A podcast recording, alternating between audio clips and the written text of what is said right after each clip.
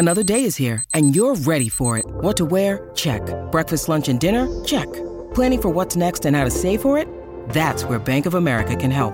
For your financial to-dos, Bank of America has experts ready to help get you closer to your goals. Get started at one of our local financial centers or 24-7 in our mobile banking app. Find a location near you at bankofamerica.com slash talk to us. What would you like the power to do? Mobile banking requires downloading the app and is only available for select devices. Message and data rates may apply. Bank of America and a member FDIC.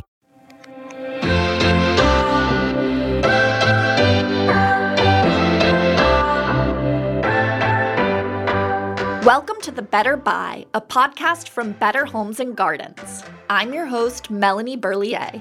Each week, we talk to experts about the highs and lows of home ownership and share stories, advice, and practical tips you can actually put to work in your own space. In this episode, I'm speaking with Emily Henderson, the best selling author and HGTV design star who leaned into authenticity before it became a buzzword.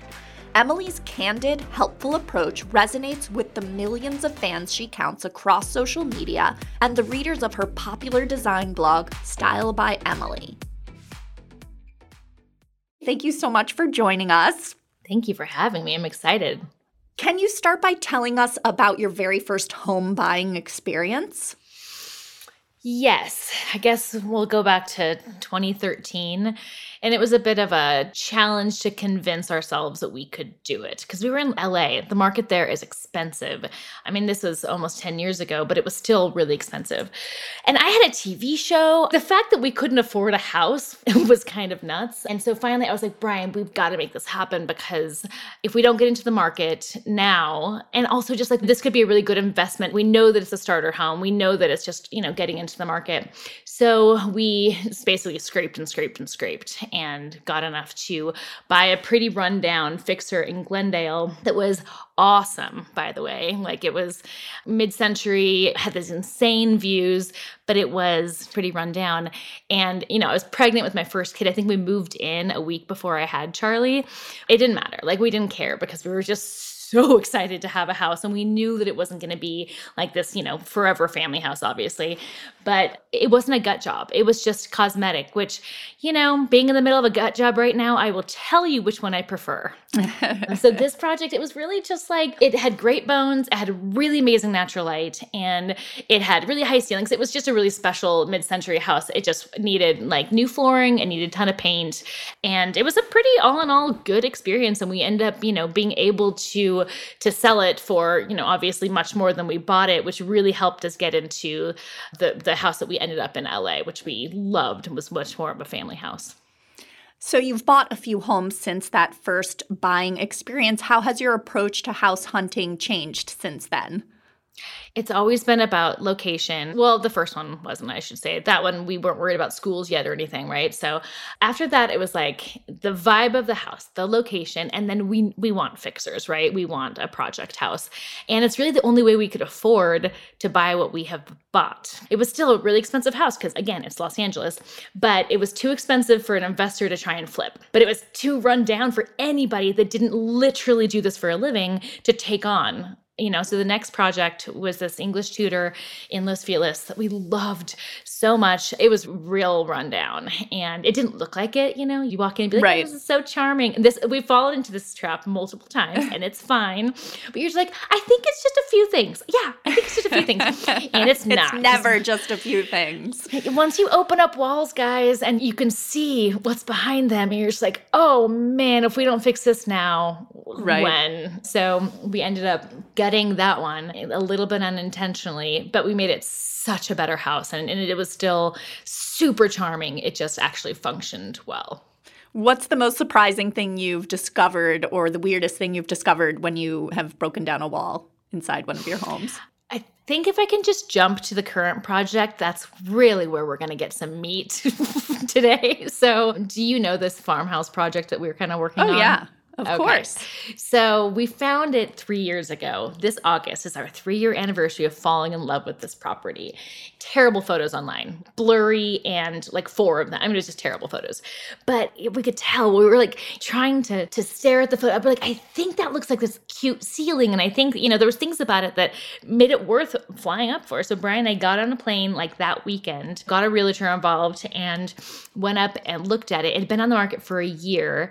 And so we're like, oh, something's wrong with it. But it was. Well, the photos were bad. I feel like people often underestimate the power of the online photography for those listings. Yeah. I mean, it was even to the point where, like, who was their realtor that didn't? But so we we went over to the property. We spent four hours walking it because it's three acres and in the middle of a suburb, which is insane. At least in Portland, kind of unheard of. Nobody had touched the property, and it should have been developed at this point into multiple houses, but nobody did. So there's like the original house from the 1850s, and it is so cute. It's dripping with charm. It's one of those kit houses that came flat packed on a train, right?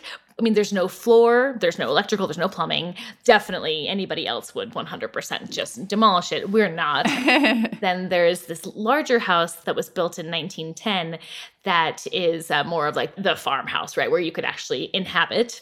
And then there was like some sheep's barns, there was another barn, there was a couple paddocks. So what we saw was like projects for decades like you know which is since most of my job is like documenting our projects and content creation it was actually like this huge relief. I was like oh we can stay here. We don't have to once we're done try and find a project. Like we we have it all right here you know?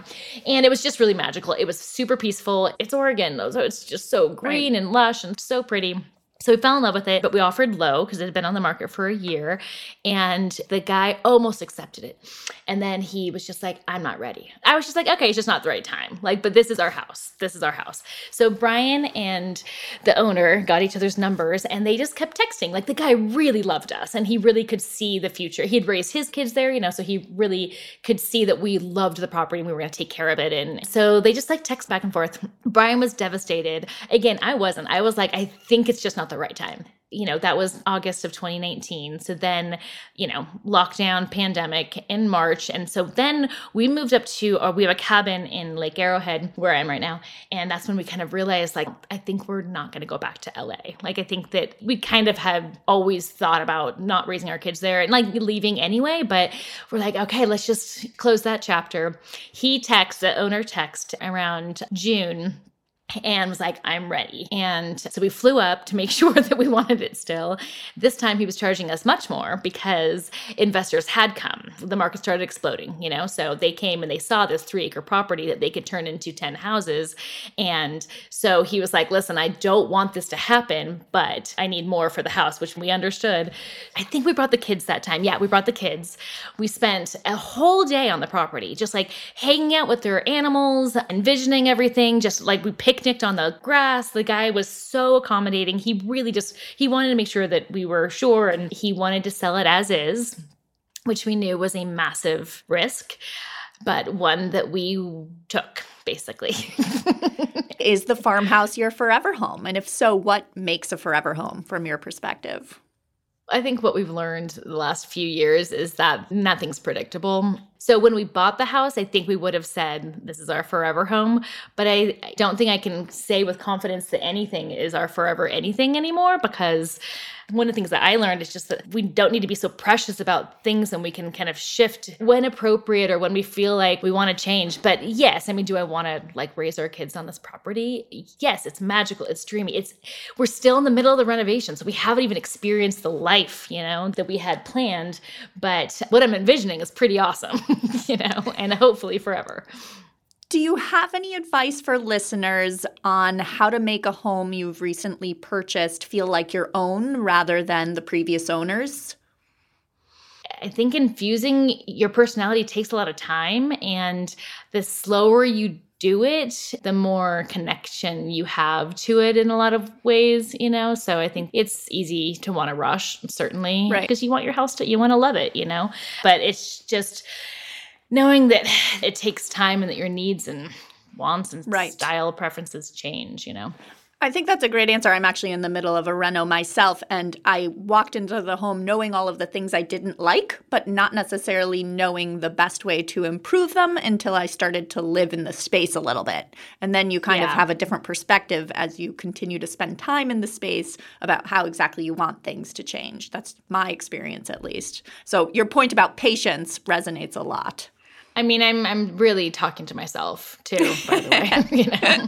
But I will I will tell you this. So when we first bought this house, we thought we were gonna restore it ourselves. We had this fantasy that Brian and I and my brother and our friend Ryan, we were gonna go room by room and restore it ourselves and really just shift almost shift my entire career and the company into more of a DIY kind of situation.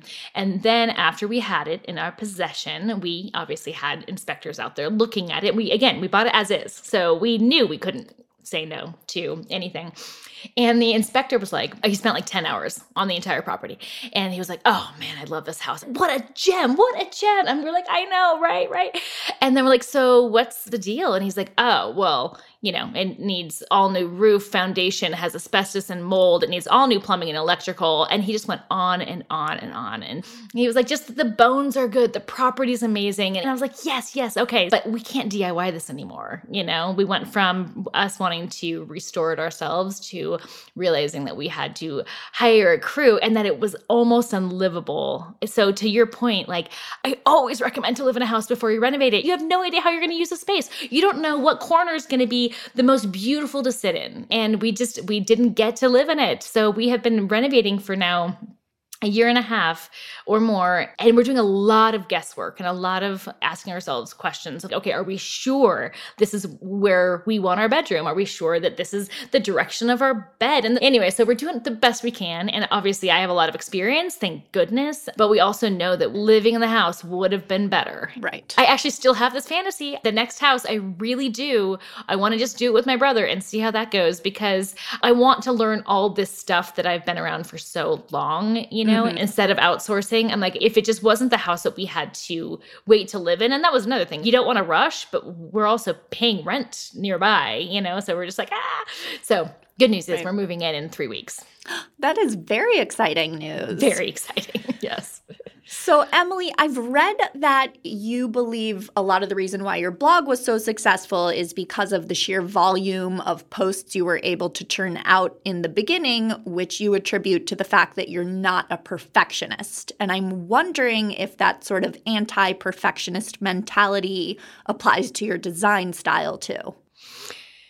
Um, I am not a perfectionist, but when it comes to renovating, you got to try a little bit harder, right? Because I was a stylist for so many years, where your job is to bring five lamps to set. And then you decide the second before you press click which lamp looks best. So you have all these options, and you don't really have to be committed to any of them. You just have to have really good taste and style, and then you can just decide, right? But you can't do that with renovation. And so you can't do that with tile. You can't do that with faucets. You can't do that with flooring. You make the decision, and that's what you get. And changing your mind is not really an option, right?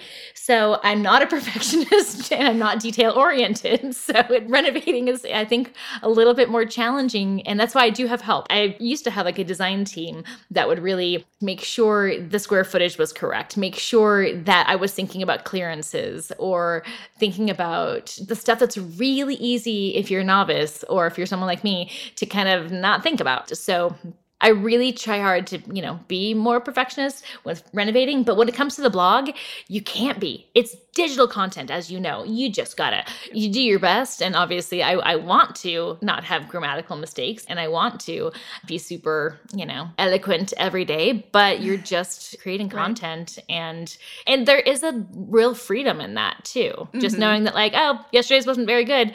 Let's do better tomorrow, you know? Right. It's the internet. You can change it. Mm-hmm. We'll be back with more from Emily Henderson after the break.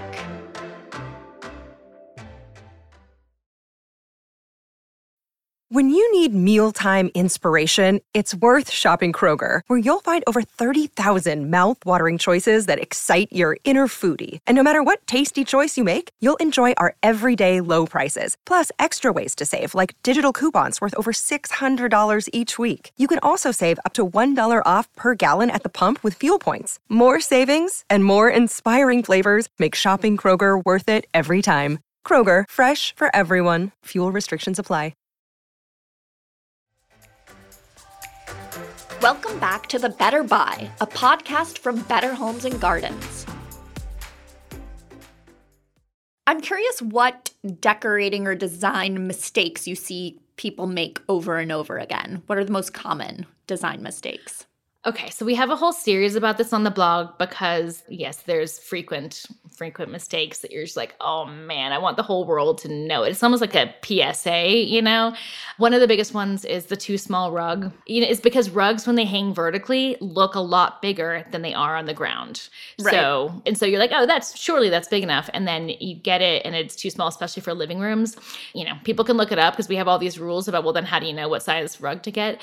But that's a pretty big one. And then hanging curtains all wrong. That's a big one too. People just hang them too, too short and right. too low. Most of the time, I think buying anything that's faux is a problem. Now, there are some exceptions like faux logs, but anything that has been made to look old, I am very wary by. Better to buy vintage, right? Or thrift exactly. something or go to an estate sale. Find the actual yeah. old stuff.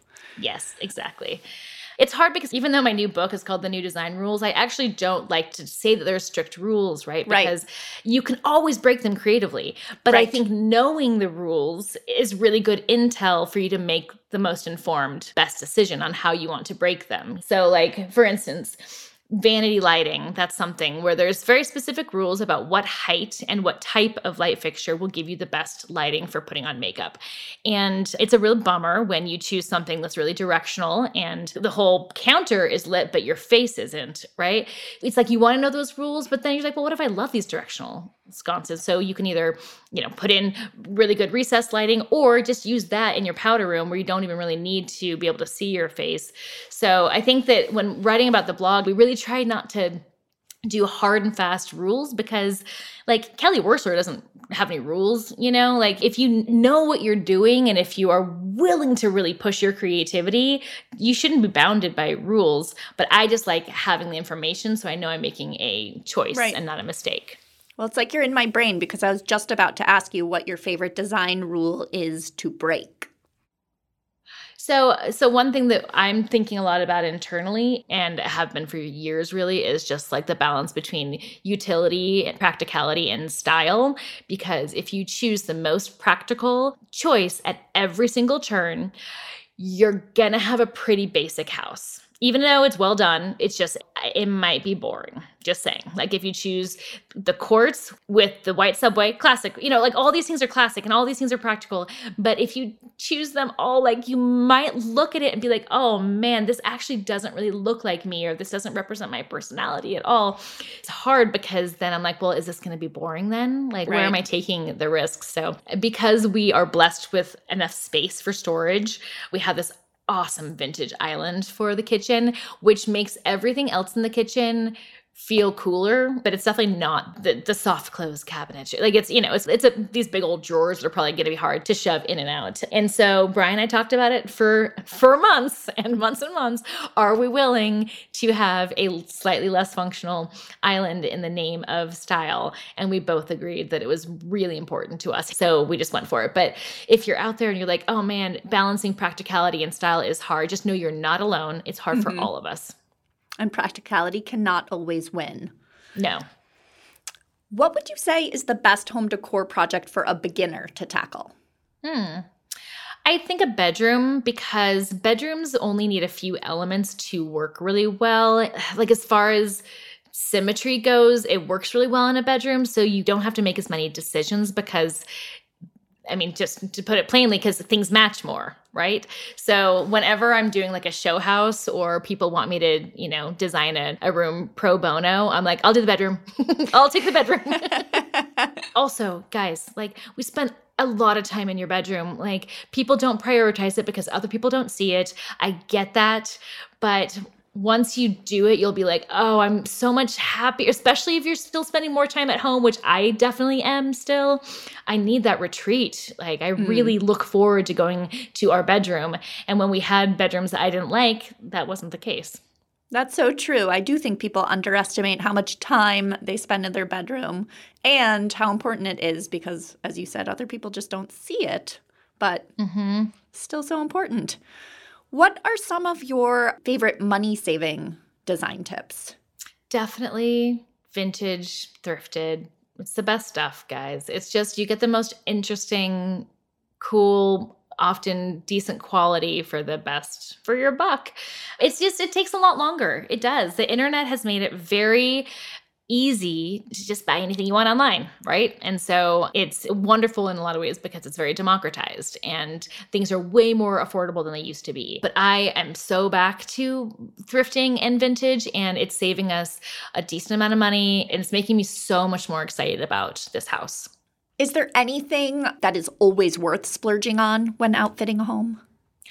I have kind of an opposite point of view than a lot of people on this. I don't want you to get cheap furniture because I don't want you to have to replace it. But there's really good sofas for $1,800 now. And there didn't used to be. They used to be like either $4,000 sofas or $200 sofas, right? But there's really good retailers now that are direct to consumer and that are like, I mean, these are high quality. They're going to last decades. They're very comfortable. So I would say to not splurge on those pieces of furniture because, like, you can get affordable ones. Whereas what I would splurge on is the conversation pieces that make your home feel and look just like you. For me, it's art, it's vintage rugs, it's weird sculptures, it's those things that you find, again, mostly vintage, where your gut is like, oh my God, that's awesome. And sometimes they're more expensive, and especially when it comes to art and rugs. But whenever I've done that, I have always been so happy with how much it elevated everything that was more affordable in the space. So, you know, if you put an awesome piece of art or a weird vintage throw over a more standard sofa, it mm-hmm. makes the sofa look cooler. You know, right. it just kind of it changes the context and elevates everything. And your example of the kitchen island earlier, it sounds like yeah. investing in items that actually mean something to you. Yeah. If you have the budget to buy local and handmade and custom, I think that there's just a lot of soul that it adds to your house. Mm. And those things can be much more expensive, right? So, but I think that there's a responsibility of people that can afford them to make sure that we are hiring the local artisans and that we are, again, if it's within your budget, like it's supporting, you know, a local economy that I feel like it, you know, is family run business. It's just awesome and can bring a lot of soul into your space just being custom. What is the first thing you notice when you enter someone else's house? I think you can just get a real sense of their personality pretty quickly. I really try not to think like a designer when I'm in other people's homes. It's not really very fun for them. you know what I mean? like, so, Occupational hazard. Have you ever grown to detest a space that you designed? Ooh. I mean, that's a very strong word, detest.